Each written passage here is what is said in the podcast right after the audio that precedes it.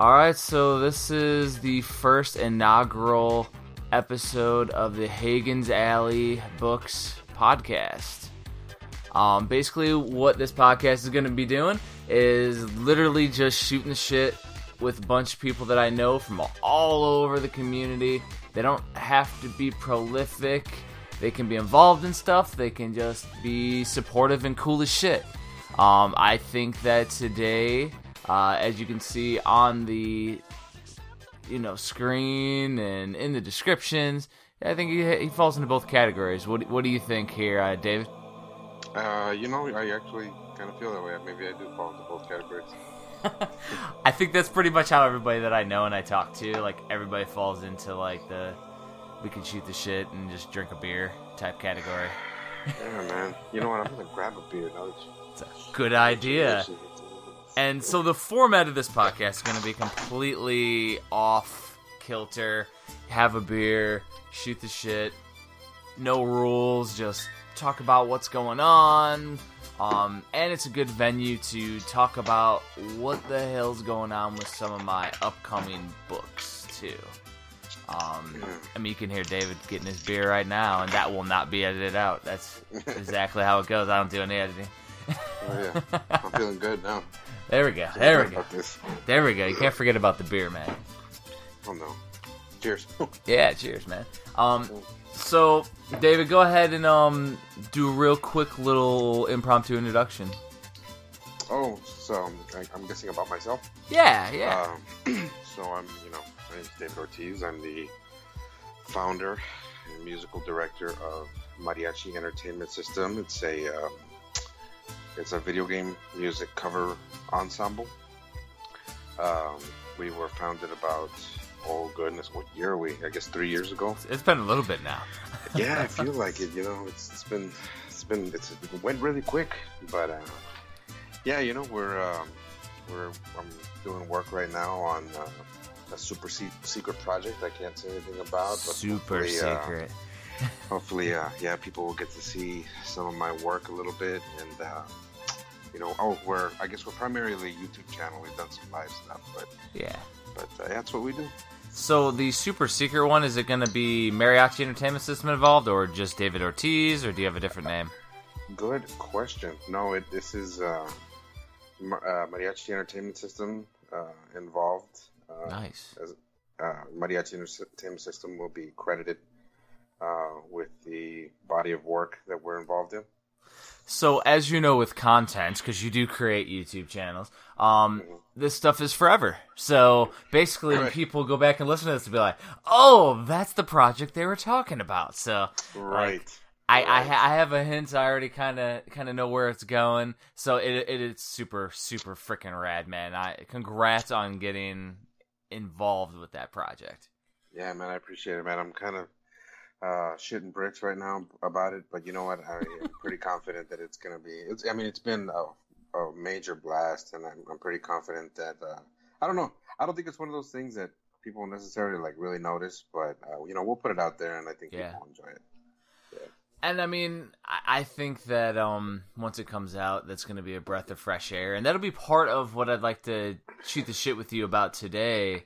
Is literally the content creation aspects because we've both had our shares of ups and downs with crazy projects. Sure. Mm-hmm. Yeah, absolutely. I mean, there's many a night we're probably both sitting here shooting the shit and drinking a beer and like, oh, what the hell are we gonna do next? Yeah, absolutely, man. Absolutely. I'm, yeah, yeah. I'm going through that. You know what? But you really helped me, man. You know, the last few, uh, actually, the last, I guess the last couple of weeks, you and I've been talking. Uh, yeah. It's been really, really helpful for me, you know, and, and just getting back into uh, kind of a really, really good rhythm that I'm enjoying right now. So I appreciate that, man. Thank you. Oh yeah, man. It's, it's no problem. And like seriously, I get into the same type of slumps. Like, and I get it and that's the thing mm. that like a lot of people don't realize out there is that like time does go by fast, but it also goes by fast into where like oh where'd the time go? Right. I gotta get shit together. Oh yeah. And family happens, man, and and that was one of both of like what we were both hitting on is that like we want to spend as much time with family as possible. Mm-hmm. and it like it's tough because we got all these due outs, all this crazy stuff we need to accomplish, and like family also has to be budgeted in that time. Yeah, you know, I kind of think of it like I don't, you know, this is really personal, but like for me, uh, you know, my mom and dad like didn't really have like a like a real healthful relationship uh, when I was growing up. It became healthy later, but uh, you know, so like my dad, he was there in, in, in you know in a producer kind of way, like he was there financially, um, but like not really time wise. And then, uh, and I really didn't want to be like that as a dad, you know. I, I think I know exactly what you're talking about. You know what I mean? And so like, so I, I kind of, I kind of tend to think the opposite. Well, not the opposite, but I kind of tend to think like it's not really to me about budgeting family time. It's like to me, family is everything, and then I have to budget everything else. You know. Well, So that is an actual um really good way to look at it and i mean for for real because like like you you're mentioning the parent thing that kind of hits home too because like my dad would be the one who wouldn't show up to band concerts or you know um drumline sessions or Mhm. track meets that i was in or anything concerts anything. Like he, he would never show up so i'm the one who like today i was swimming with my daughter at the pool right, all day yeah, and it's just it's awesome, man. Like I, I, know that you know I don't have to ask you. I don't think we've ever talked about it, but I know when you get to share those things, like things that you enjoy, and share them with your kids, it's just, it's like the greatest thing that you could ever do. And so, I mean, like the the greatest thing in, in terms of like it just feels good, you Yeah. know. Just so yeah, it's been it's been cool enjoying music with my son. You know, so so actually i got a story that i haven't told anybody here's, here we here's, go. here's a good one um Mm. so sharing things that we're creating um i've been working on a book with my daughter for the past Oh. year and it's my daughter's name's london it's london's big book of ponies Mm. And so, like, we've literally been taking My Little Ponies, making them big on the screen, and then I'm taking what she says verbatim and transposing it on the book. So, it, I actually finished it like last week with her, and it's been over Wow. a year.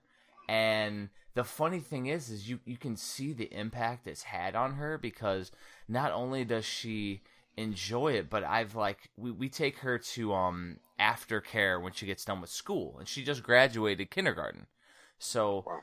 she came to me and she's like, "Daddy, I made you a book," and she actually made me a book where she drew the pictures and everything on each page. oh, man, Like that is super cool, man. that just happened. Like, yeah, man. I think I would lose my shit, man. Be like, dude, Fuck. I'm just saying it. And my daughter is six right now.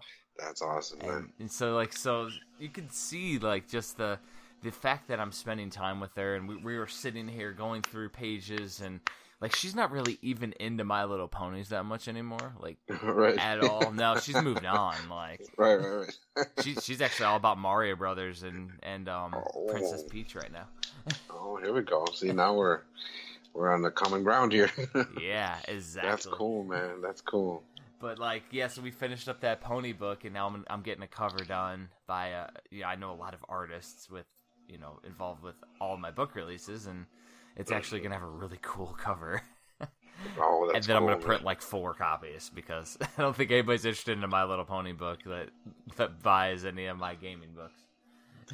You know, um, the, I, I can't forget about that, man, because I guess that, you know, as creators, you know, uh, we're kind of we're, we tend to be like prolific about creation, right? hmm uh, and try to diversify. I have actually written a children's book, and I kind of got stuck on uh, on uh, like the process, like how do you get it published? You know what I mean? So I need to get with you on that, like how to get get like me, man. printed printed copy. You know, so I need to get with you on that. Yeah. So that's the interesting part is I've talked to like a few other authors and I'm like, you know I'm a publishing company, right? Like you don't have to go through like Amazon or any of those ones where you're limited.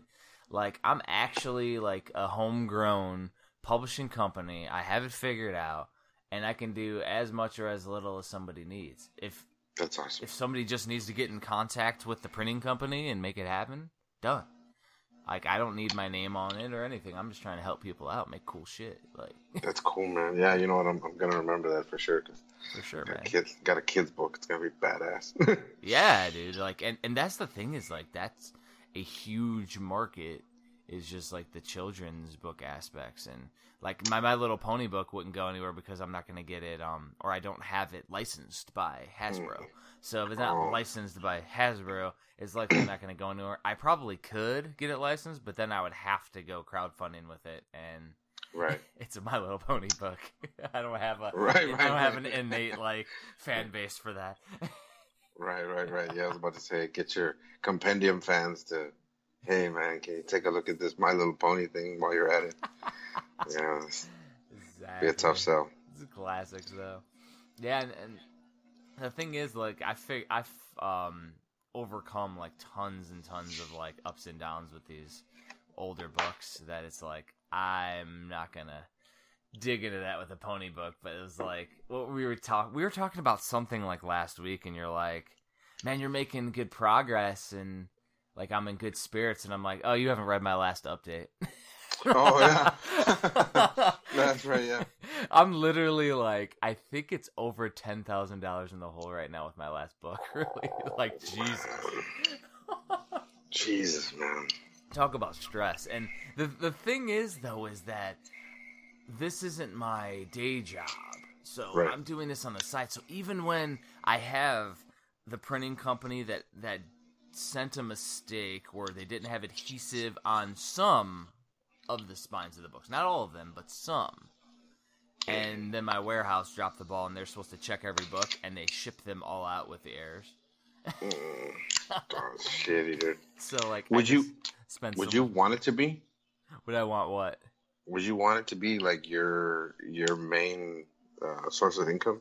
So I've went back and forth with my wife about it because obviously anything that has to do with like the entire family, I shoot it Right. my wife. Um, Sure. And like on my current job, I'll be retired in about six years. Jesus, man. And because I'm active duty military, I've been active duty military for forever now, for like 13, 14 years now. So Mm. like right now, my job is super, super busy. Wow. and like but come six years from now i could retire but the thing is is i probably would do the books only if the mm-hmm. convention scene is the same as it is now Oh, okay. 'Cause i Right. don't know if that makes sense Yeah, no, for sure. Yeah, I totally know what you mean. because i mean the conventions right now there's like one every weekend Yeah. so like if i was going to do my books and i would go to conventions every weekend i could literally That have could a place to sell it, that would be easy right. but do i want to travel every weekend Yeah. Because any weekend you don't travel is sales. Mm-hmm. Losing out. man, that's a tough thing to negotiate, man. It's a tough thing to talk about, yeah. Cause, but the thing is, though, is that like family can come with. I mean, so right. something, something I could budget. Wife and daughter to travel if my wife wants to travel. Daughter definitely. Yeah, I, I feel like I missed that. Like with, uh, like with music, you know, it's. It, I don't know, man. I feel like with music, when you're when you're a musician and you start doing this thing, like this travel thing, Mhm. like you're either going to make it lucrative for yourself by like always traveling, like just being always ready to go, hmm or like you're gonna be like me and like take gigs that are like, oh, this is a cool idea, and then you just lose money, you know. yeah, yeah. So you know, so yeah, like I, I feel like that that phase of my life kind of already passed, where I'm kind of like, you know, I, even if I wanted to take my family, it would it would be like a vacation, you know, like hey, I'm gonna take this gig out of town. I'm taking the family, but basically I'm paying for it, you know. Hmm. So Yeah, it's, it's interesting for sure. Mm-hmm. yeah, yeah. A whole goddamn it, cat, my cat was getting in the way. is that what that is? The cat? Yeah, man, my dude, my cat. My cat has schizophrenia. We got we got cat we got cat action here on the cast. It's Mm. awesome. Cat cast. dude my cat my, my cat straight up has schizophrenia like you know and i i actually uh, my my day job is in uh, treating helping to treat patients with severe cases of schizophrenia Okay. and so i don't say it lightly when i say my cat has schizophrenia Damn. Okay. yeah For real, your cat has schizophrenia. For like, for like legit. But good thing she's behaving right now, so we're all right. We're gonna live. it's classics, though. Yeah, yeah, that's that's the thing though is that like the difference between picking something you're passionate about and then picking just everything and anything though it, it also could lead to burnout and all of that too and then it wouldn't end up being what you expected so there's like a Right. happy medium i think somewhere in there. yeah I can't find it, but it's in there somewhere. I've, I've heard of it or heard people talk about it. well i mean there's one thing with striking uh, having lightning strike or striking the iron while it's hot at the same time so Mhm. like i mean with my just my complete nes book that i released i literally hit lightning and like it exploded and got popular and Right. i could easily released it a year later to a lot less fanfare like like literally i was one of the first to the first to print per se You know, that's it's a really important thing that you're doing. You know, these these documents, um, they're they have a historical value. You know, um, it's really important that uh, things like this get documented and and uh, put out there. So you're very important, man. I'm very important. Thank you. Thank you, sir. Yeah, man. Yeah, you're hella important. I'm just I'm just a crazy ass dude, just like just like you, just like everybody else, man. and Yeah. the thing that was interesting though is one one of my um one of the guys who just got the newest book said something today that was interesting. It kind of struck a little bit of a a chord, a good a good chord. But he was like, dude, and this is a very prolific collector. Like he has a lot of stuff. He takes high quality pictures of like games all across the internet, like and, and basically he said, dude, it's like n until I get your books in print, I don't know what I need until I see it all in front of me with like the short synopsises. So think he's talking about the. Super Nintendo book with the Super Famicom games, and he's like, dude, I see all the names, I see all the ROMs and everything online, but he's like, until I see it all visually, it doesn't click. hmm And I was like, damn, that's exactly why I'm like I'm addicted with creating these type of books. Yeah, man. Hell yeah. And the thing is, though, is that like I could say the same about like the stuff that you guys are putting out because you're putting your own cultural spin on classic tunes. Yeah, man. That's weird. I don't think I really thought of it that far. You know, like when we first started. I mean, I, Yeah, like I kind, I kind, like basically, I thought as far as like this will be cool. Like I just, you know, and, and basically only my opinion. You know, like um, yeah. You th- you're I- like, oh, this might be something that would be cool to do. yeah, yeah, and like you know, and, and I, I, uh, I, I imagine that there are a lot of aspiring creators and aspiring like YouTube artists out there. Oh yeah, where where like there's a there's this sort of myth about how you dream about going viral and that sort of thing. And and there's there's a degree of truth to it but like it's more like it's more like there's a part of you that knows it's a fantasy you know? Yeah, where like you know and and you and you do you fantasize you you sit there and you like imagine you waking up and there's a million views and whatever all that shit.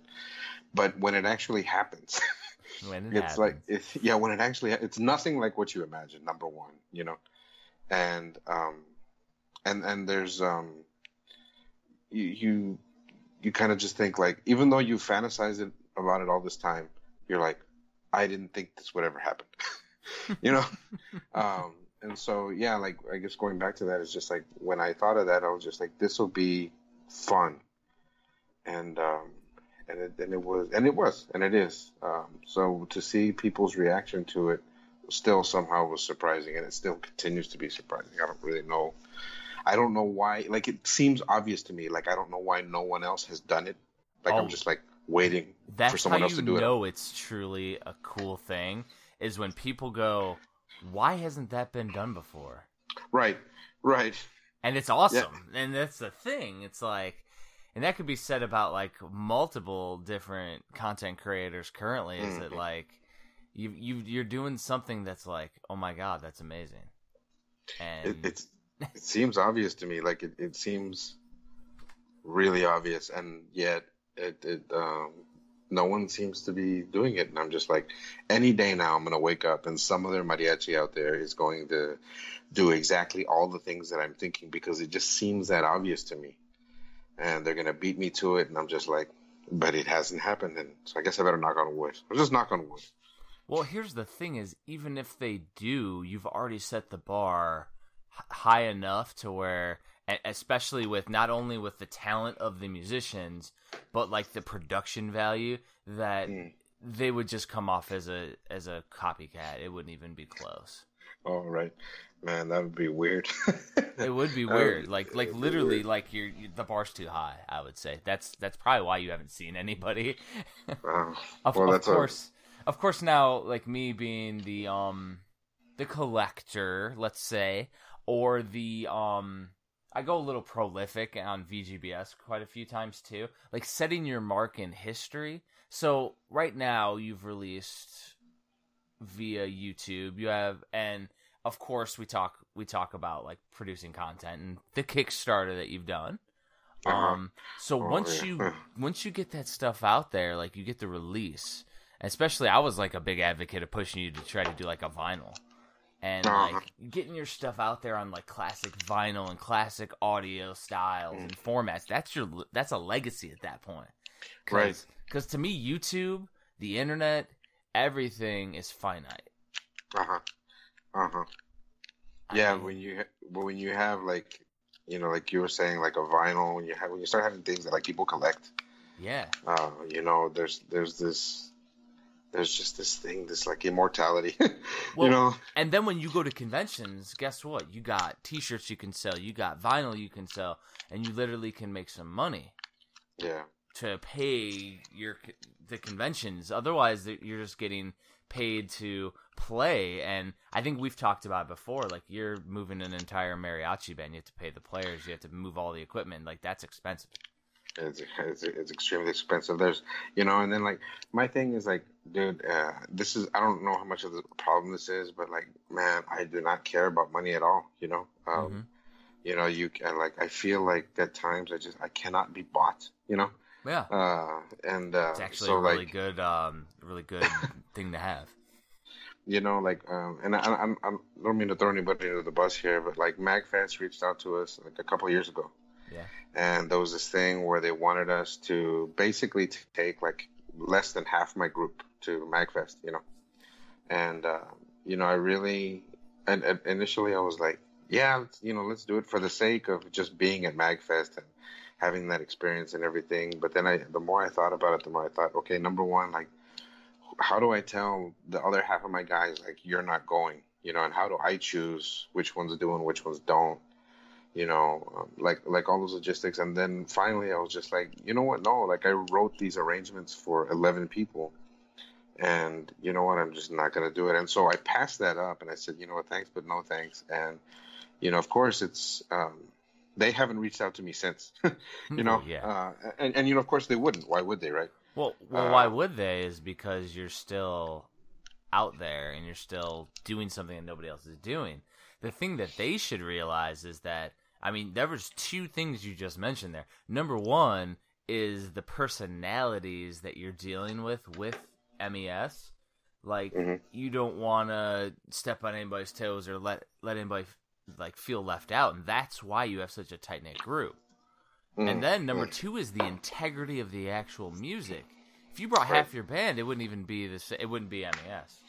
It would be something else. It wouldn't. Yeah, it would. It wouldn't, and it would just, yeah. you know, it, and we get that all the time. Like, especially as mariachis, like we have, you know, mariachi is weird. Like, even in the uh, traditional side of the music, man, you can make a fifty thousand dollar living playing mariachi. Like, if you're halfway decent, like you can do it.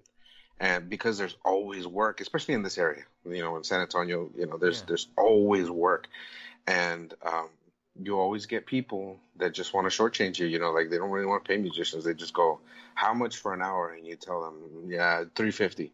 And they want to shortchange you. They want to go, "Well, how about if you only bring two guys?" You know, mm-hmm. how much then? And you're kind of like, "Dude, come on, man." You know. You, you know, you tell them, you're like, "Oh, then it's uh seven fifty. Yeah, yeah, that's yeah, that's like, a good idea. That's like, I mean, it's going to be harder, so then it's going to cost more money. There's only two yeah, of us. Yeah. We got to play no eleven. We have to play eleven pieces.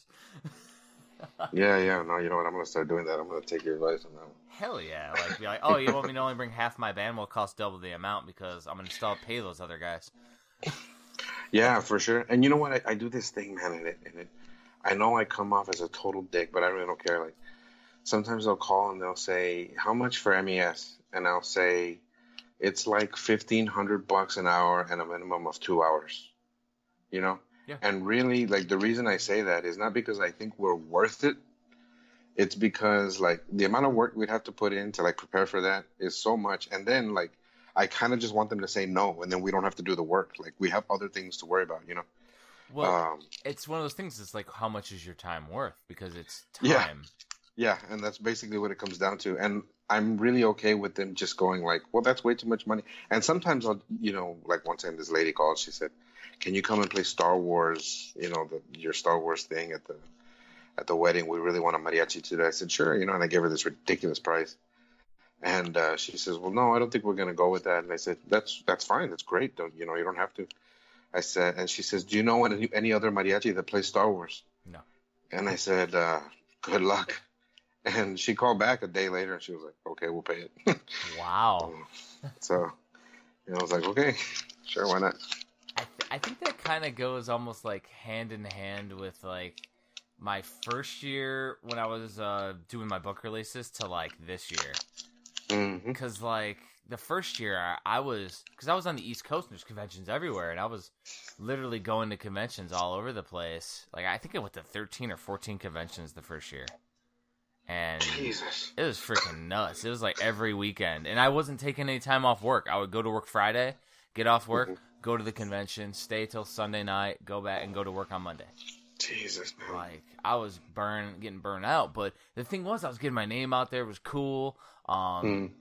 but then like I realized when I did my my taxes how much money I spent doing that. Because again, like you were saying, like money is like kind of a hindsight type aspect, and Mhm. I was like, I looked at it, I'm like, ooh, I'm thousands in the hole now. That's not good. And I live like I'm the dude who I'll stay on a floor with a bunch of buddies at too many games, and I'll bring a blow up mattress and sleep on the floor and share Mm. share prices. I don't care, and that still was thousands in the hole. It was crazy. Like I'm talking about cutting costs at every aspect. So like this year though, I'm only going to places that I'm invited to. Uh-huh. And so like I've had dozens and dozens of people going, So you're going to too many games this year, right? And I'm like, Well, I wasn't invited. Like, what do you mean you weren't invited? I'm like, um well every other year I was forty five or I was not forty five minutes, but like two hours away.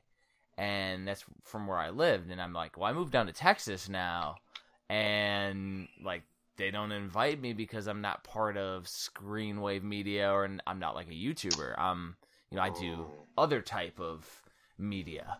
And I'm like, and every other year I would just go out there. And I'm like, I can't really afford to do that. So if they want to invite me, I will go out there. Any convention wants to invite me and I can get the time off work, I will be out there.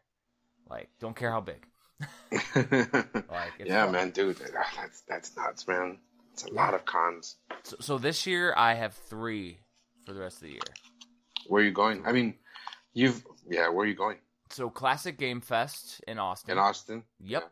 They invited me out, so I was like, that's cool. That one is a weird one, though, because there are three conventions that weekend in Texas. Really? There's Let's Play over in Dallas, which is by my buddy Christian, which I didn't know it was the same weekend. I would have went to his convention because he's a you know a good buddy of mine. Like, but I committed to Classic Game Fest before that. Um, and then there's a Retropalooza that weekend too. I think in Houston Really? And they may or may not have canceled that one. I'm not sure because there's literally three conventions that same weekend. Like that's crazy in Texas. Yeah, we got invited to Classic Game Fest in Austin, but um, Can you make yeah, it, was, work? Is the question. Yeah, you know, it's it's tough, man. It's tough with cons like, and then I feel like we got kind of spoiled. Like, uh, we have PAX South here in San Antonio, Mhm. and we do it every year, mostly because, and this is one of those things. It's like they, you know, they don't pay. you know, they give us like a little space to to sell merch and stuff, but they're like, you know, their handlers just treated us so well that first year that we did it. There you go. uh, you know, and they were just so nice and so accommodating. And then like the second year that we did it, they were, you know, also they just just treated us really, really great. They just have a lot of respect, and so that went a long way for me. And so even though they don't pay, I'm just like, no, we'll do it because these guys are cool. Well, there's also uh, the logistics is that they're in San Antonio. the logistics, the logistics helps, but like you know, even with like classic game fest, and you know, I'm not trying to say that they're you're not cool. Um, but I feel like I kind of hold everybody now to this standard, you know, uh, where, you know, that like like PAX was just you know so accommodating again, and I don't think and, there's uh, any reason not to hold everybody to to a certain standard. Yeah, man, I get weird about it, man. I get weird about it because nobody wants to nobody wants to pay musicians. Well, you know, just for your for thing, your time. Though. If you did didn't have those standards, you would wouldn't be able to make it work. Right. That's the thing. You literally couldn't do it. So there's no reason to not have the standards. You might as well. And I mean, if they can't have you out, they can't have you out. Right. I mean, there's only a few it, places that do music that I that I see at conventions too now. Mm, oh, really? Really? That's, you know what? I and I'm not even that like brushed up on my cons. So like Classic Game Fest, like it's not really. I don't even know how that works. Like they have music there, I'm guessing, right? I mean, and they have but I don't know. They're one they of the biggest retro gaming ones. I've never been. This is the 1st mm-hmm. year I'm going to go. Mm-hmm. But they're one of we the. have to biggest. grab a beer, man. Oh, hell yeah. That's in July, right? That is in July, correct. July. What's the date on that? It's like late July, right? Yeah, it's near the near the end of July. It might be in the twenties. I I have so I have this little cool thing on my um on my calendar where I link my iPhone and I can check it and it'll go right to my website. and it'll say like what my next convention is. So it is the 28th and the 29th. It's over on HagensAlley.com. You can see it too. And I can put like if it's a, if I have a panel or whatever's going on. And so yeah, like Classic Game Fest is the 28th and 29th, literally at the end of the, the month in July.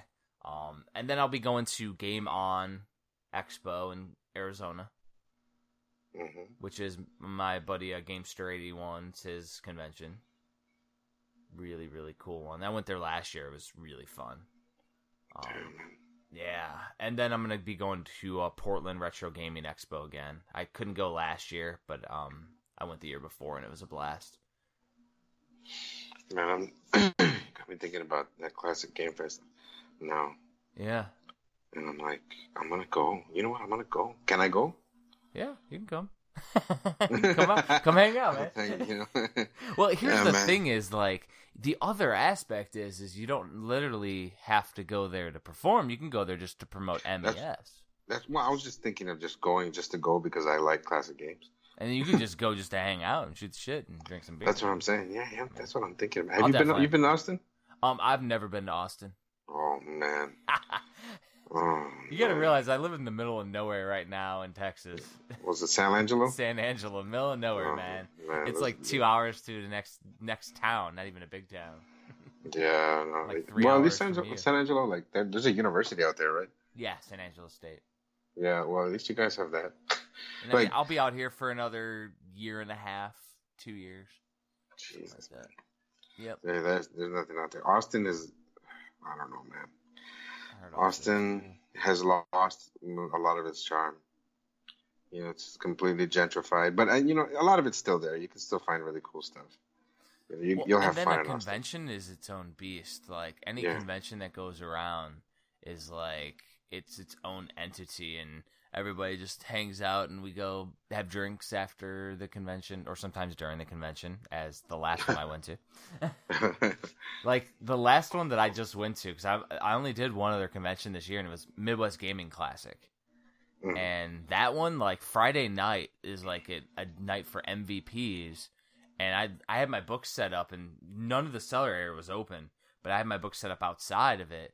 And i was sitting there just drinking with Kyle from VGBS, and we were just shooting sh- shooting the shit, and people were buying my books. It happened the last two years. Like I almost sold out the night, the day before the convention opens. Really? it happens every time, and it's a good problem to have. Yeah, it's just well. The, the thing is that's crazy about my books is like once people look at them, they're like, "Oh my god!" Then they're like, well, how much is it? And I'm like, oh, that giant 500 page book, 40 bucks. And it's like, Right. Yeah. Yeah. somebody's yeah. like, wait, they're like $80. Everybody else is. I'm like, yeah, I don't care. I just, I do this as a hobby. Pay it forward. Yeah, man. Yeah, man. They're they're beautiful, man. Dude, it's, thanks. I appreciate it. No, they are, man. And it's, you know, it was, uh, I, I really, man, the one that you, that copy that you sent me of the, of the uh, SNES one, Oh, yeah. uh, you know, that copy that, I mean, I was poring over that and it was just great, man. And like, um, you know, the, the format, the, the way you have it all laid out, you know, and, and it's just really, really fantastic to, to relive all, a lot of that, you know. And that was the compendium, right? The compendium. Yes. series? Yeah. So that was the that's like our personal stories of the Super Nintendo, and that was Mhm. literally just an idea I had because I was like, well, what about this? And I already have my It's Super fantastic. Nintendo collector's book, and I'm like, but nobody's told our history. Ours, Mhm. like we've shot this shit, we've talked about it on podcasts and on YouTube videos, but it's like it's nowhere in print. No, I think that's fantastic. I think that like all those stories, like being so personal, there is, you know, for a lot of those those experiences, they're archetypal. You know, they they they live somewhere in that in, in our collective psyche. You know, in the Yeah. in our experiences. You know, so you know when we have when we share those things and when people put it into words that we're not, you know, that we hadn't really thought of before. You know, it almost makes it new again. You know, uh, and so it's it's I, I don't know I, I really enjoyed uh, uh, flipping through that. I thought some of the cool ones were like because like I had a lot of different experiences than other people too, and like I think it was Lance Cortez um, from Retro TV. He was talking about Mortal Kombat Monday, and I only heard about Oh, Mortal right. Monday. I only heard about it and reading his stories on it and his experiences with like. I was like, oh my god, this is like awesome. Wait a minute, how old are you? So I'm 37, about to be Okay. 38. Okay, I was like the Mortal Monday thing. hmm God, man, that was that was incredible, man. I remember, remember it, that. but I just Yeah. You got to realize I I grew up in the middle of nowhere in Indiana, so like it was 20 minutes to the nearest mall or nearest game like where I could buy games, Mhm. and I didn't have any vehicles, so like I never got to go. That's a trip. That's a trip, man. Because like I kind of grew up in the same way. Like I grew up in rural Texas, and it's an hour to like the nearest mall. You know. Yeah. uh, and yet somehow like we like experienced that i mean I- we we drove we drove several days like in a row to try to get a copy starting with mortal monday you know? Uh, and it, it, it was it was total pandemonium every time. It was crazy man. It was just crazy to think about how visceral and real it was back then. hmm Like shit was, shit was absolutely. nuts. it was nuts It was crazy. And and that's the thing that's like that I'm glad I was able to capture like a little bit of that in print form. Like seriously, like some of those could be books on their own. Like just for sure yeah absolutely God. for sure yeah man And that's that's the thing that's gonna be interesting is like so with my the Super Nintendo book, that whole release, that was with my old printing company, and I could do both print runs decently. But with Huh. my new print run, my new print company, the print run has to be bigger. So if I do like a Sega Genesis book and then I do a compendium, they have to be two separate campaigns. So that'll be interesting. Yeah, it will be Yeah, because like like he's like I'm gonna upload these podcasts to YouTube too, so people listening will be able to see like my title card and everything. Uh-huh. And my next book that's coming up has been on the title card the whole time. It's Hidden Gaming Gems, Generation by Generation. So Uh-huh. so like my first book I wrote, um, and I published it in 2012 in Europe actually. Um, yeah, like like some European publisher picked it up and did their own thing and ruined the uh, formatting and it was crazy. Uh, definitely not what I would would have done. And this is going to be my version of it with the giant art and it's but it's more comprehensive reviews on hidden gaming gems. So that doesn't necessarily mean that you won't know about it and hopefully you do know about some of them and you can like remember them and play them again. But like um, I'm going over them all. I've overhauled them all. I've already have like 200, 350 pages written of my own side because I've rewritten all the reviews, and they're like four to eight page reviews. Um, craziness and like basically games that are unappreciated are going to be in there too, Mhm. along with brand new games that nobody really knows about. So Nice. like, but it's every generation. So from the first generation, which is like Pong clones, all the way to the Switch now, with brand new stuff. Fuck. Yeah, Fuck. it's just like insane, and it's it's out of hand for sure. And you know the contributors are gonna write their own parts too, Mm. and so it's just it's just crazy though, man. And it's gonna be live on Kickstarter after E3 this year. Um, I was gonna launch it in May, but this whole uh, print run with the spine, I wanted to get everything sorted and in route and working before I did my next Kickstarter because, like, I want everybody to have their books perfectly. So now Right. that all of that is in process, they're reprinting the entire print run of my Super Nintendo book, and then I got to send like over like a few hundred books in bulk to a repair facility. So all of that's in motion now. Jeez, man, you're a passionate guy. Yeah, it's freaking nuts, dude. That's a lot of work. it just sounds like a lot of work. It's a lot of stuff. It's just getting all the ducks in a row, but like I understand how it works.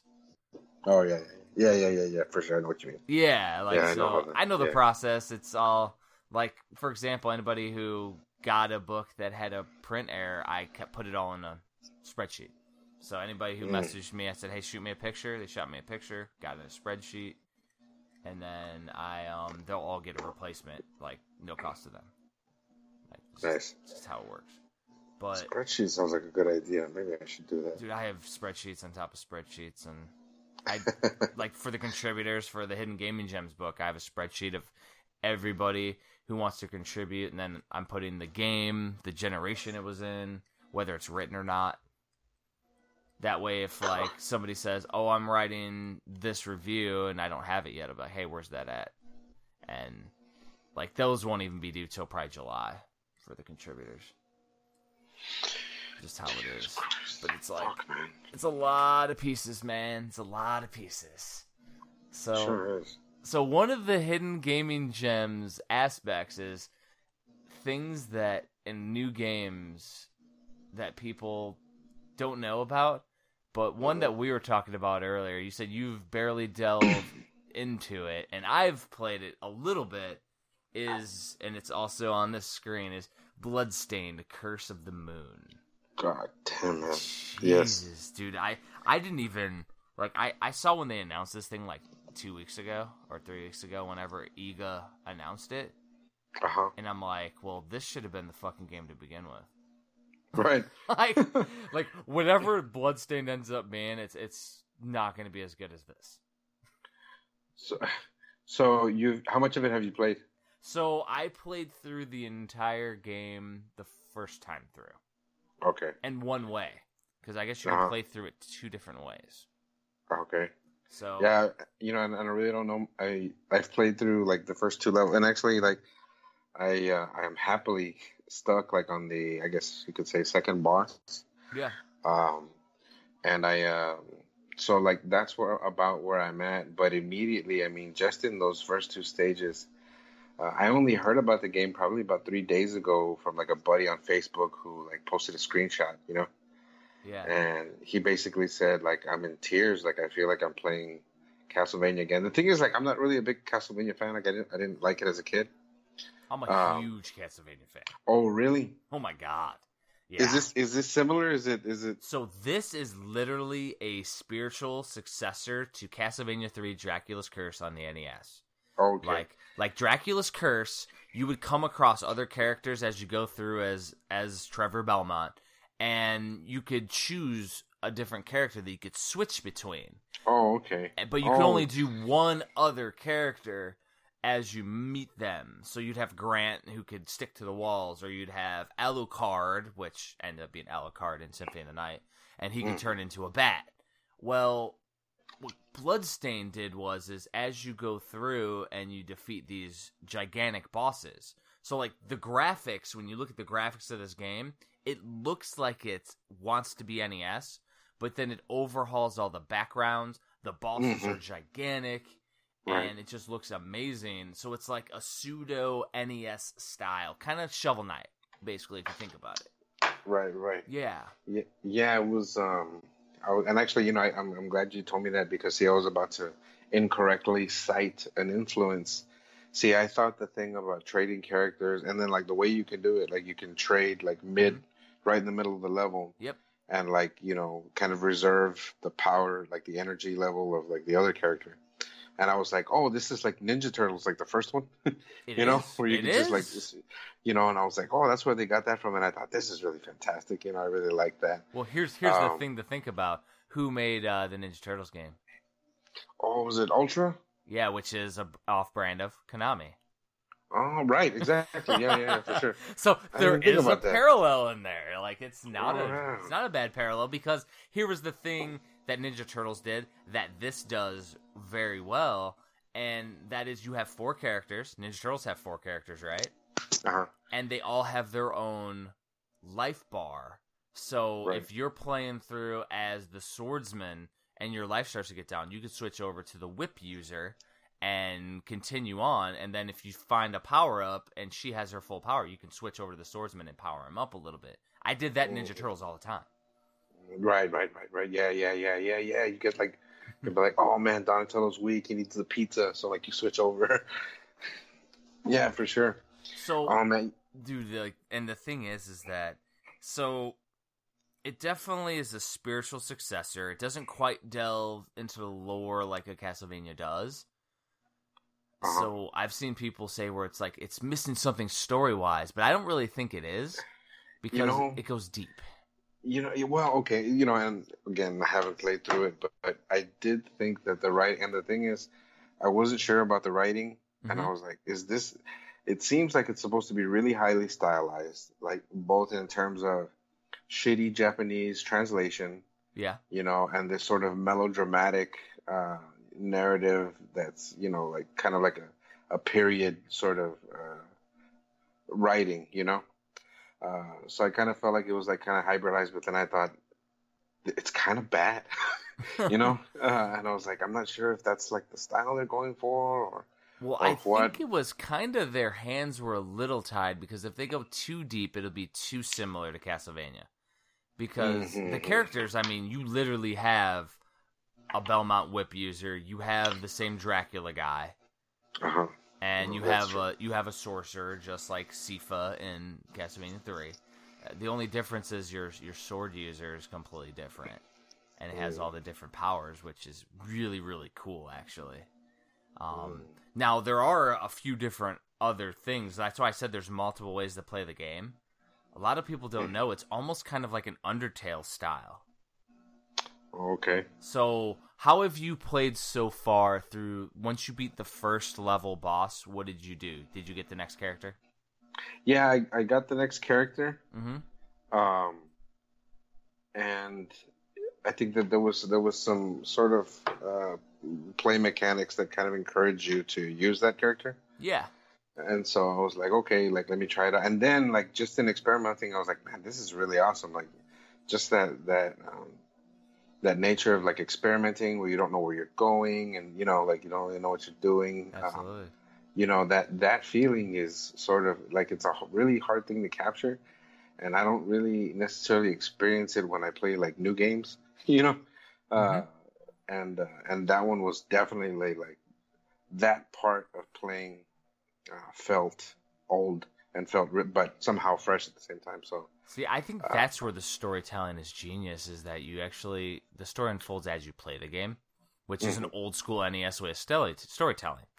And the other thing is though, and and you know this might be a little bit of a spoiler, but nobody's really tried it. Some people have, obviously, but you know you don't have to like collect the character, right?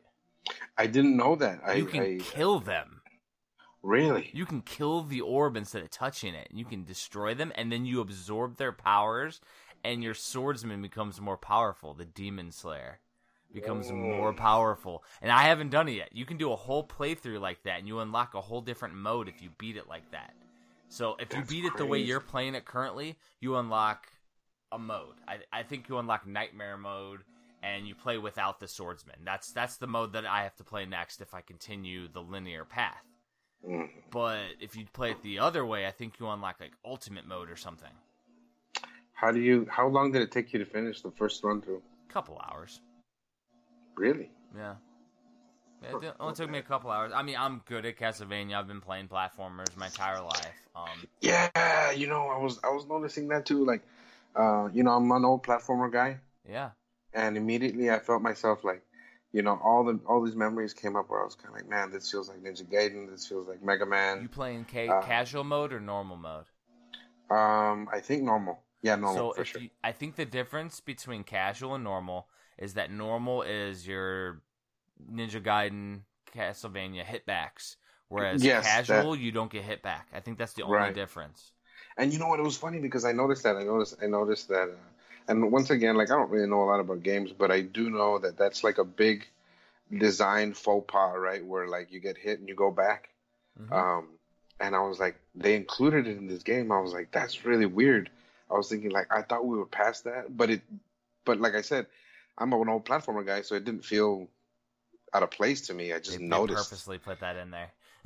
Right. I was like, man, this is fantastic. The You know, other I- the other I- classic that they put in there, which I don't know if you've noticed yet, because I don't know how many platforming segments you've been in, but when you Uh-huh. jump, you're committed you to can't. that jump. Yeah, you can't. You can't. Uh, right. Yeah, I noticed that too. hmm And with the like- uh, with the female whip user, she jumps really high. So when you're doing some later on, there's like single pixel jumps you have to do. You have to Eesh. you have to do it perfectly or choose change to a different character. That's nuts, man. Yeah, yeah. Uh, I definitely noticed that about jumping.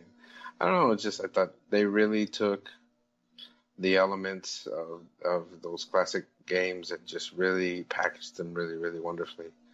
Uh, I think the graphics are absolutely fantastic. I think they're superb. I like the way, like you said, with the way they they take this NES style, but they really augment the backgrounds and the bosses are huge. Um, yeah, I'm, I'm, I'm really enjoying. crazy, man. yeah, yeah, yeah. No, it's fantastic. You know, it's another game that I thought like kind of tried to do that, but I didn't get hooked on was uh, Axiom Verge. Do you know oh this game? Oh yeah, Axiom Verge is like the like a very love letter to Metroid. Metroid. Yeah, yeah. You know, and, and I loved the thing that that really I felt like Axiom Verge missed out missed was that. Uh, you know, with the first Metroid, even though you can really easily get lost, there was ways of knowing where you were, like in the level design. Like you could tell, well, I'm in this part Yeah. of the map, you know, just by looking at the the blocks and that kind of thing. I felt like Axiom Verge didn't have that. I felt like it was way too easy to get lost, and I was like, oh, you know. the- I, I think so too. Like I initially had uh, Axiom Verge. I think it was on the PS3 or PS4, whichever Mm-hmm. system. And then I was waiting for the Vita version to come out because I wanted to play it portably. Mm-hmm. And like I, it it either did come out or I stopped playing the Vita by then. And then the last year, the Switch version came out, and then I got engrossed in it again. Mhm. and- Oh, it's on Switch.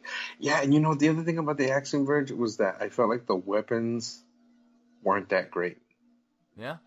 Yeah, like I feel like they didn't have as much utility as like like in Metroid. Every weapon seemed to have like a really really good use. good use. Yeah, a lot of them were just like for range or firing or. Yeah, and I was That's like, uh, I don't know what this is, but I- yeah, it was. Because the fun. irony is, I do consider Axiom Verge a hidden gaming gem. Oh, really? Oh, I, yeah. I can I can totally see that because I, you know, like I said, you know, a lot of the elements were very, you know, uh, reminiscent, and it was fun, and I did like uh, definitely the visual style. I do I agree with the weaponry though. Like the weaponry, uh, there's just like, I there's just too many, honestly. Right? Yeah, that's yeah, and they they they kind of all all of that power gets diluted when it's you know when they separate all that. You know all those weapons into like you know you're kind of like I don't even know what this does. You know I almost don't know what these weapons do. Well, and that's the thing is like it's almost I relied on a few because at the lightning one or one of those weapons would like shoot through walls, and I would always just use that one because I could literally stand behind a wall and just kill the enemies on the other Just side. of yeah. Whereas something Yeah. else might be a little stronger or not as accurate, and This was like a giant shotgun blast of lightning. It's gonna kill everything. so why the hell wouldn't so so it was like the it was my argument to the Legend of Zelda Breath of the Wild on the Switch, where when weaponry breaks, it forces you to use everything. Whereas Axiom Verge is the opposite. You get Mm. all these different weapons, but you only end up using a couple because Mm. there's only a couple that are really worth using compared to the others. Right. Right. it's for sure. very interesting. You know, uh, speaking of uh, when we're talking about platforming, Oh yeah, uh, what about Celeste? Celeste. Oh my god, that one I might have to add because the thing is with like hidden gaming gems and unappreciated ones is. Could Bloodstained Curse of the Moon be a hidden gaming gem? It might be because the internet is a fickle beast. It, it really is. Like everybody covered it this week because it just came out. Who knows? Like nobody's talking about Celeste anymore. Mhm. Everybody was Mhm. talking about Celeste when it first came out. Right. Yeah, that's what I felt like. Because so like Celeste, oh my god, like that is a platforming um dream and nightmare at the same time. Yeah, it was. Uh, man, that's it's it. It was. Uh, it's easily one of my favorite games, like of all time. And Like, it's like that's the in stuff my that top should have five. been the, the games that should have been or the not the games but the levels in Celeste that should have been frustrating were like surprisingly fluid and fun. Like where all the the wind was picking you up and you're doing these crazy like jumps with multiple like dashes in the air and then the wind is pushing you and it's Mhm. really satisfying. Yeah, the the level design in that game is just absolutely genius, man. They, you know, the mechanics are simple and yet they're so perfectly designed, and then they're like kind of designed to be exploited. Um, Mhm. You know, for the speedrunners, and I, like I can't say enough good things about the game. I think the soundtrack is absolutely dynamite. Uh, you know, and probably my favorite part of that game is the narrative. Like with, I think easily, um, I don't think that I've ever experienced any like work in any medium where you know your experience directly informs the narrative and vice versa. Yeah. uh you know like and, and i felt like celeste really really uh, with the writing and the, the gameplay they really really captured that. It's it's just it's amazing. It was really interesting too, like the different types of I don't know, like scenarios that you came across in Celeste where you went from this crazy mountain to inside of a hotel with a ghost. mm-hmm. To, yeah for sure Like it was just like so varied and each one fit well. right Like, yeah I, I love that you know and just in, from the storytelling standpoint it's almost kind Of, you know i think my favorite thing was like at the end where everybody like who was like your enemy at the beginning mhm. is freaking having a cake together you know or a pie you know Everybody's Yeah, having a good time at the end. yeah yeah i think that's that's fantastic it was really great It's just it's just really good storytelling at that point, and the fact that the game is like has all these extra collectibles and ev- extra things to do, but it's like you don't have to. you don't have to no but my dumbass went ahead and platinumed that game anyway Did you? yeah i did man that's the only game i've ever gotten a platinum trophy on Oh shit, you PS4. got platinum on it. Nice. Yeah, yeah, that's the what is it like? Two hundred strawberries, like Oh all the A sides, the B sides, and the C sides. Holy lord. So Yeah, I, I played it on the Switch. I just played through it, and and that was that was like it's good enough.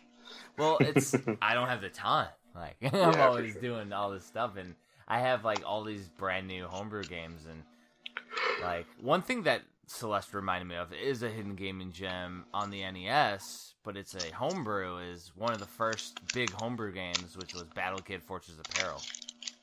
Mm. and it has this level layout mentality. And you mentioned a, a key thing: speed running, right? All right. So the guy who created Battle Kid likes Mega Man speed running, So he created every level in that game to be you could speed run through it and it's the character's almost like Mega Man but it's one hit deaths. Kind of like Celeste. Somebody. And then you keep on making slow progress. So I think instead of like screen by screen like you do in Celeste, it's like every 4 or 5 screens you get a save point. Battle Kid, Fortress of Peril. Mhm, and there's two of them on the NES created by Sivak Games, and like that one is definitely going in my hidden gaming gems book. I mean, actually, Celeste is a pretty strong candidate now that we talk about it. Yeah, man. Very strong candidate to uh, to throw in there. Hell, you platinumed it. Maybe maybe you want to write about Celeste in the book. Man, I could, I could write and talk about that game all day, man. That's Done. one, that's one of my favorites. There we go. You know the, yeah, you know the, and you know like some of my favorite games like didn't age that well. Like Final Fantasy VII is one of them. Like doesn't doesn't age very well at all. Like if you play it now, it's kind of like it's kind of shitty. But uh, but Celeste for sure is just it's it's way up there for me. Maybe like two or like two or three on my ranking. what was that? Oh, I was looking at Battle Kid Fortress of Peril. Like, Nice hair. and Hi. then I, yeah, and then like it was it's this Game Grumps video. Oh yeah, clicked they're pissed. So the thing is, you die a lot in Battle Kid. So Uh-huh. like that's where the game grumps get get pissed because they were playing it and dying all the time.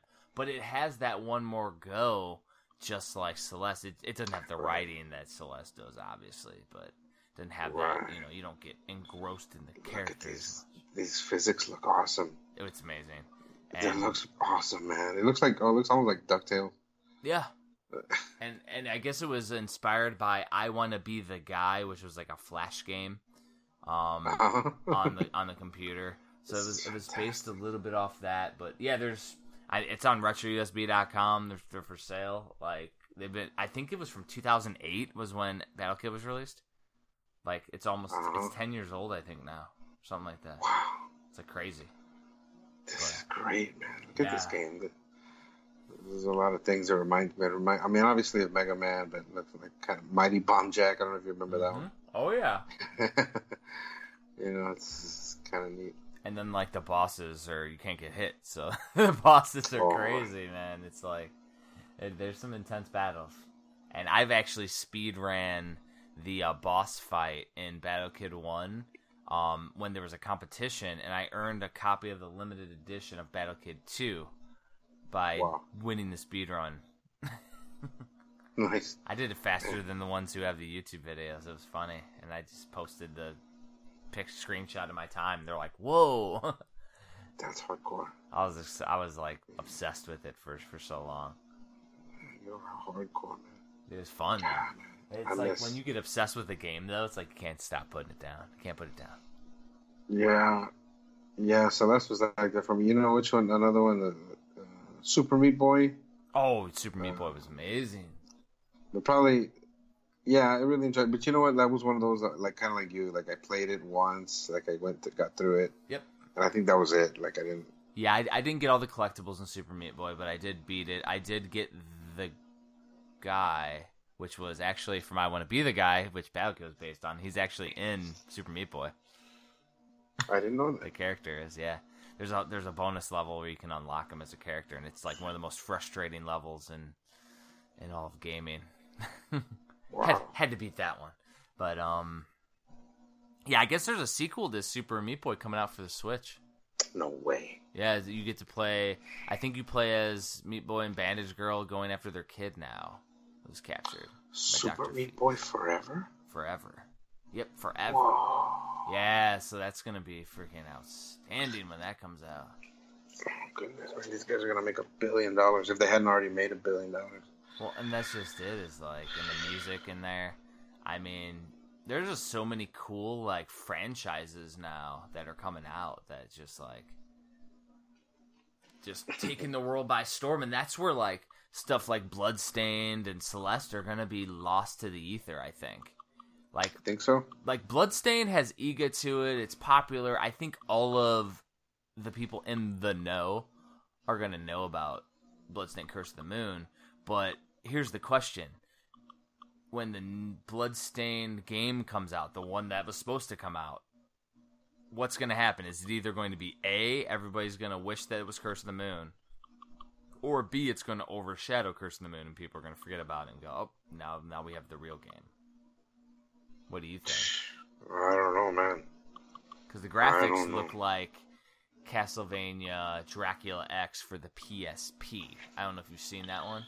No, I haven't. So they basically took Dracula X, they put a fresh coat of paint, made it look like next gen, and changed the Hmm. mechanics a little, which they don't play as well as Rondo of Blood for the PC Engine CD for Castlevania.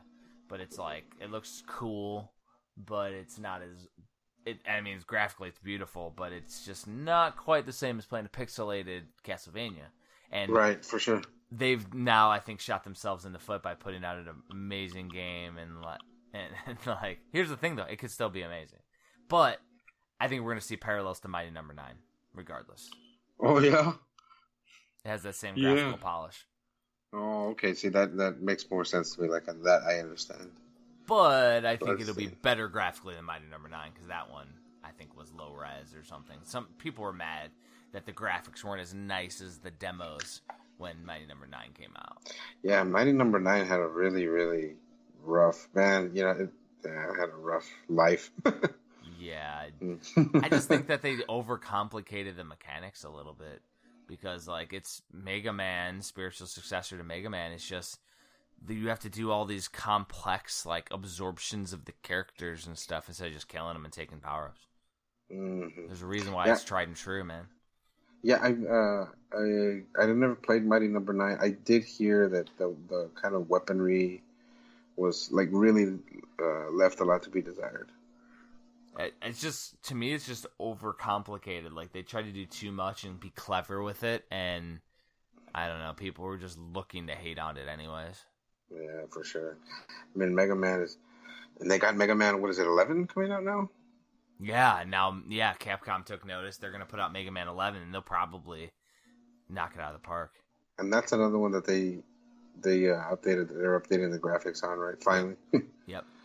Um, well, I mean, they did update the graphics in Mega Man Seven and Seven 8. and Eight. Yeah, and I'm not a fan of those just because. But nobody, yeah, I was I was about to say like nobody likes those. Like, well, I don't know, I don't know anybody that likes them. Let's put it that way. They're not bad. Um, they just don't control as well. No, they don't. The, the mechanics are super weird. Because I mean, Mega Man's uh, bigger, so he has a bigger hitbox. Mm-hmm, mm-hmm. So to me, it's just like he doesn't quite control know. like I would like. And then Mega Man Nine and Ten were just great. Mm-hmm. And I don't know how you go like, yeah, we made nine and ten, and you know, we went back to the, the original formula, and it was great. And now we're just gonna try to do that thing where we change everything again. well, hopefully the controls from nine and ten stay with eleven, and it just graphically looks nicer. And yeah, I'm hoping so. If we're lucky, they'll Wonder Boy it. I don't know if you played the new Wonder Boy. No, So the new Wonder Boy is you know it's based off of the um the classic Master System series. And mm. this one's like Monsterland or whatever, but you can literally hit a button and it'll change it to Master System graphics and then back to pixel back to like cool. drawn art. And it's one for one. Oh, so really? Maybe Mega Man will do that where you can hit a button, you can change it right to 8 bit, and then go back up to high res. Cool. That would be cool. That would be really cool. It'd be amazing if they did that. Mm-hmm. They do that with like For audio sure. too now, and it's like, man, if they just they do, they could just knock it out of the park. Didn't they do that like with Street Fighter? Like like like Switch had a had a couple of Street Fighter uh, releases where they where you could change the music and I think graphics and that kind of yeah. The thing is though is that I think a lot of gamers nowadays, not the old ass gamers like ourselves who enjoy playing all the retro stuff only, but um, mm-hmm. like I mm. think that they're getting a little sick and tired of all the the retro style. Uh-huh. I I really do because like when Double Dragon Four came out last year, everybody was shitting on it. and I'm like, dude, this is literally a successor to Double Dragon 2 for the NES, which is like one of my favorite NES games of all time. Oh, I didn't and, know they made Double Dragon 4. Yeah, Double Dragon 4 is like it's it's literally the NES sprites with new text polys in the backgrounds and looks amazing mm. and controls just like the NES Double Dragon 4 but with extra moves and like people were just yeah. like, "Well, I expected something of an upgrade." And I'm like, "Well, Double Dragon Neon's already out." Right. So like this is Double Dragon 4, this is the NES style and nobody really liked it but Kyle and I we loved it. Man, Double Dragon was so hard. yeah. And, and you know what like I I never see. I always thought Double Dragon was like stupid hard, and like I never see it. Like when you see lists of like like hardest NES games, I never see it on there. You know? Yeah. Like, this, this, game was really freaking hard. Like what? Double Dragon Three should be on there because Double Dragon Three was stupid hard. They were all hard to me, man. Ninja Gaiden. Ninja, yeah, Ninja Gaiden's a beast. Yeah, that was, that was a hard one, man. Battletoads was just ridiculous. Never got past that. Was it the third stage? The top, Turbo Tunnel. Yeah. Battletoads. It's classics, man. I never even met anybody that got past that third stage. Well, you've you, you you've met me. Like, All right. I can get through it. You know what? All right, I can scratch that one off the list then. I can no death run Double Dragon too. Like Really? uh, Kyle, I think is really damn close to being able to no death run Ninja Gaiden. Oh, really? That's crazy. The only game that I can no death run is Mega Man 2. Like, I can no death run that. I actually beat Mega Man 2 yesterday. So I got the uh, the Switch collection, and Oh, that just came out. I played the uh, Mega Man 2 portably, sitting there laying on my couch yesterday, and uh, maybe it was two days ago because I played Mega Man 2 and then I played Bloodstained in the same night. Like, I, I, I, it's so hard to beat games nowadays, and I beat two games in one day. It's amazing. Jesus, man, it's just too many, too many good games out there, man.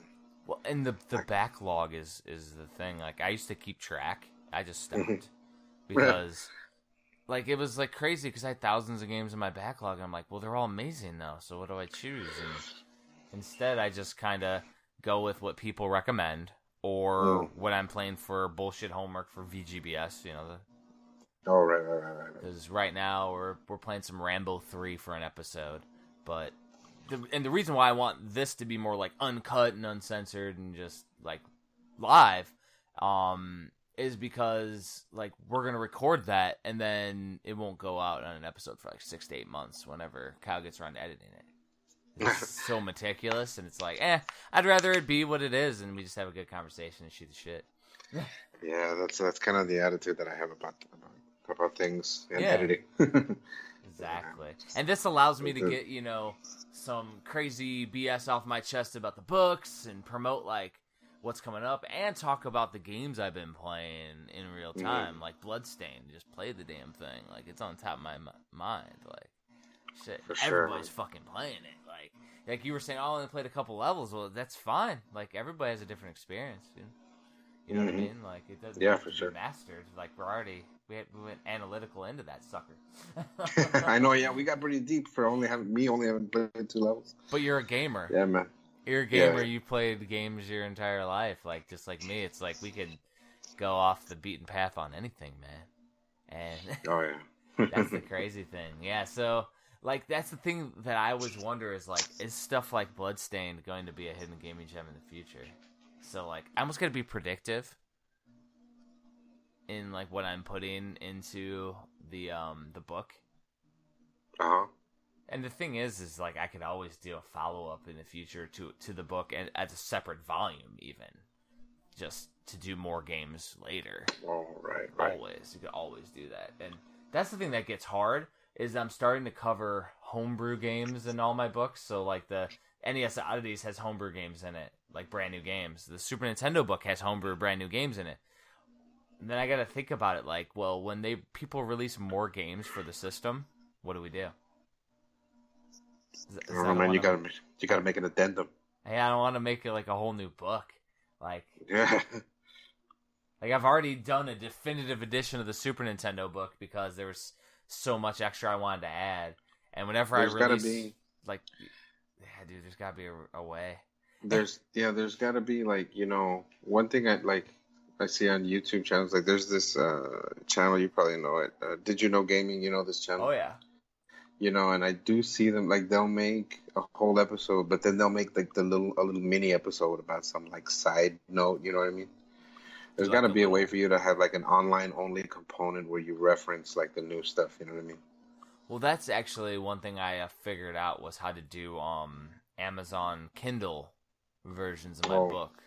There you go. So I actually released one of my books as a Kindle version um, last week, which I never thought I'd be able to do, but I figured it out. So that might be an option for sure. Um, Yeah. I could always do like a magazine or an insert type thing, like a small thing. That could be. Yeah. yeah. I think that's whenever I re-release, because I mean, the thing is, I have people that want the complete NES, the book that I, you know, the first book that caught fire. Like it's been out of print, and every day I'm getting requests, and it's like, well, if I do it, I'm gonna overhaul it, and make it definitive. Mm. Like it's gonna be probably 500 pages when I get done with it, because because like right now, like the formatting in that book is is what I want, but not as crazy. I want the art to pop. I want it to be bigger, better, badder. so a like, the- but the thing is though, is that like I got books before it in line, so I won't do one of those for years. Mm. Because like this, I'm I'm working on like the so the hidden gaming gems. Like my part's written, so I'm starting to work on formatting for the complete Sega Genesis. And right now with the complete Genesis, I'm like, I don't know, way far down the pipeline. Like I told you, like I hit a, I forgot to add a a game. Oh right. So like I'm going through and I manually make all the layouts for the book. And like I have it like like laid out to where it's it's pretty doable, but I'm in the G's right now. I think I'm in no, I'm in like L or something. I'm up to L in the Sega Genesis and there's like 600 and something games for the Sega Genesis that I'm putting in. Jeez. And I forgot Arrow Flash. Fuck. So I had to go all the way the fuck back and move every game over the layouts over by one Throughout the whole fucking book.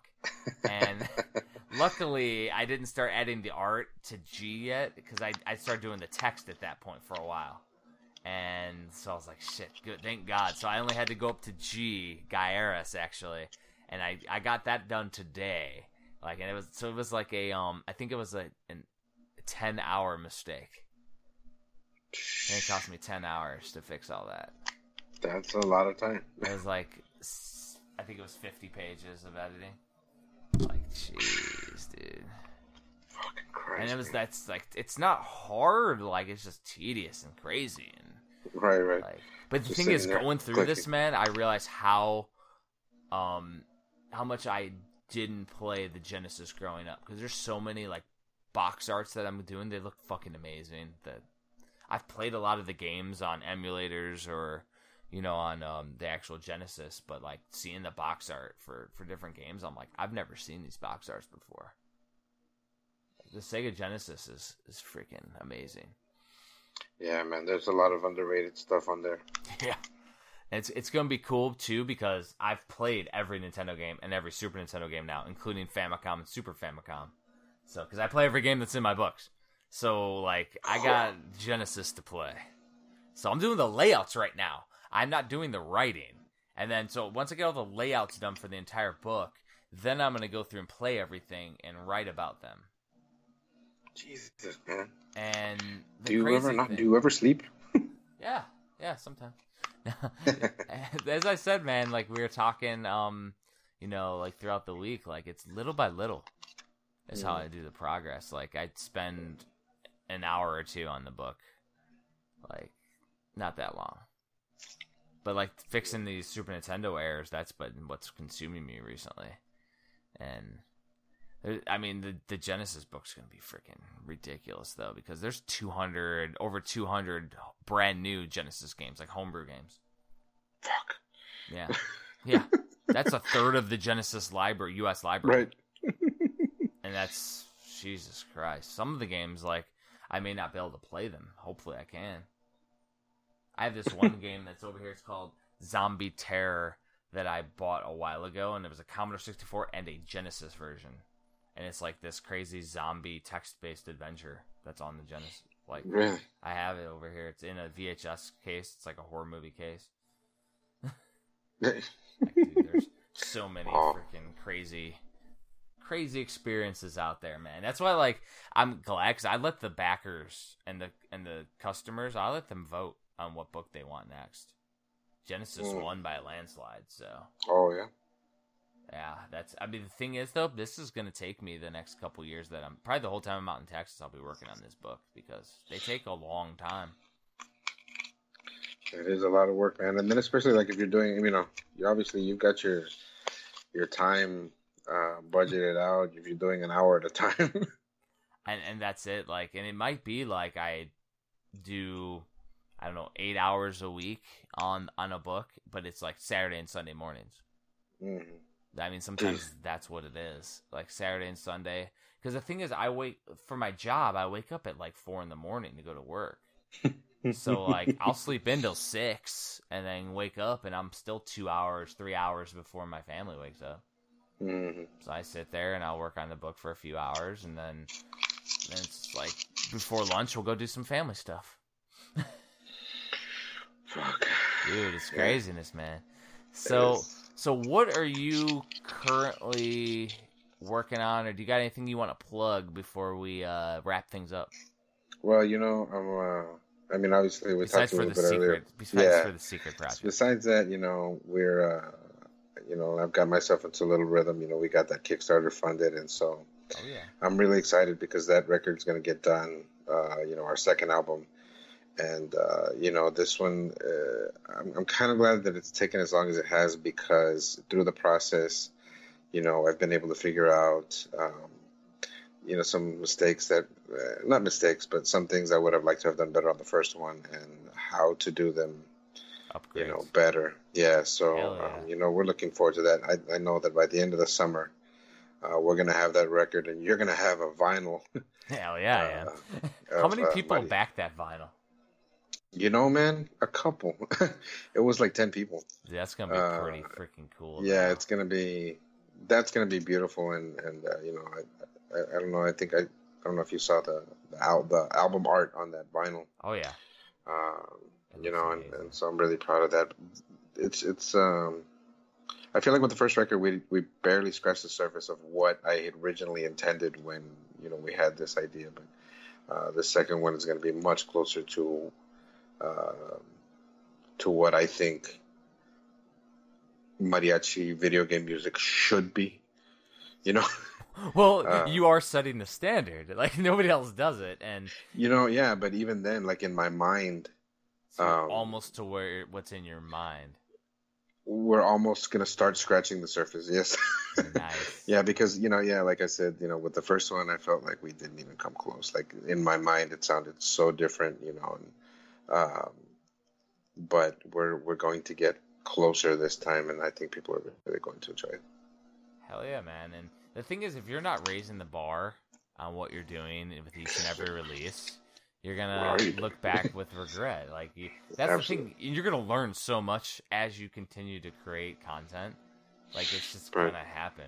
I mean, if you compare my latest release to my first release, it's night and day, and Sure. Yeah. that's probably how it's going to go back to, to you as well because we're all doing this kind of what I call like the ground pound way. Like Oh, huh. we're doing it ourselves. Yeah. Oh, yeah. Man. We don't have some kind of machine that just puts out records or puts out books. It's like we Books. do this. We're doing this our, ourselves by Right. hand. Every every every uh every part of it, every word that goes in there, you know, you typed. You know, every note that goes on that record, you know, somebody had to write it down and play it, you know. So You had to play it. You had to edit it. You had to perfect it. yeah, everything. Dude. So for well, sure. man, like if there is anybody else out there in music that's as passionate as you, I'd like to freaking meet them because you are freaking one passionate dude. Oh man, thank you. I appreciate it. Likewise, man. Likewise, and thank you for uh, thank you for having me, and you know, thank you for the uh, words of encouragement. You know, really appreciate you. I ain't, I ain't gonna let you fail, man.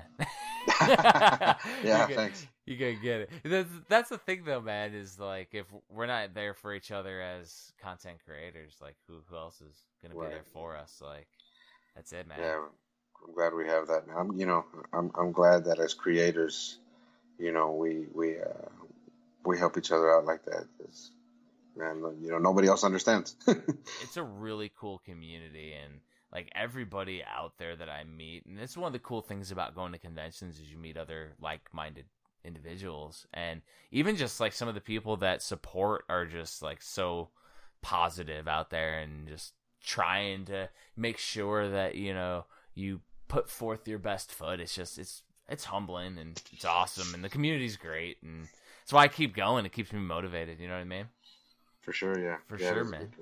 so I'd say that's a good spot to wrap up the first little inaugural episode. I'm gonna continue to probably do this for the the time being and just to shoot the shit with a bunch of cool people, man. Thanks, Dave, for coming on. Hey, man. Thank you for having me, brother. Yeah.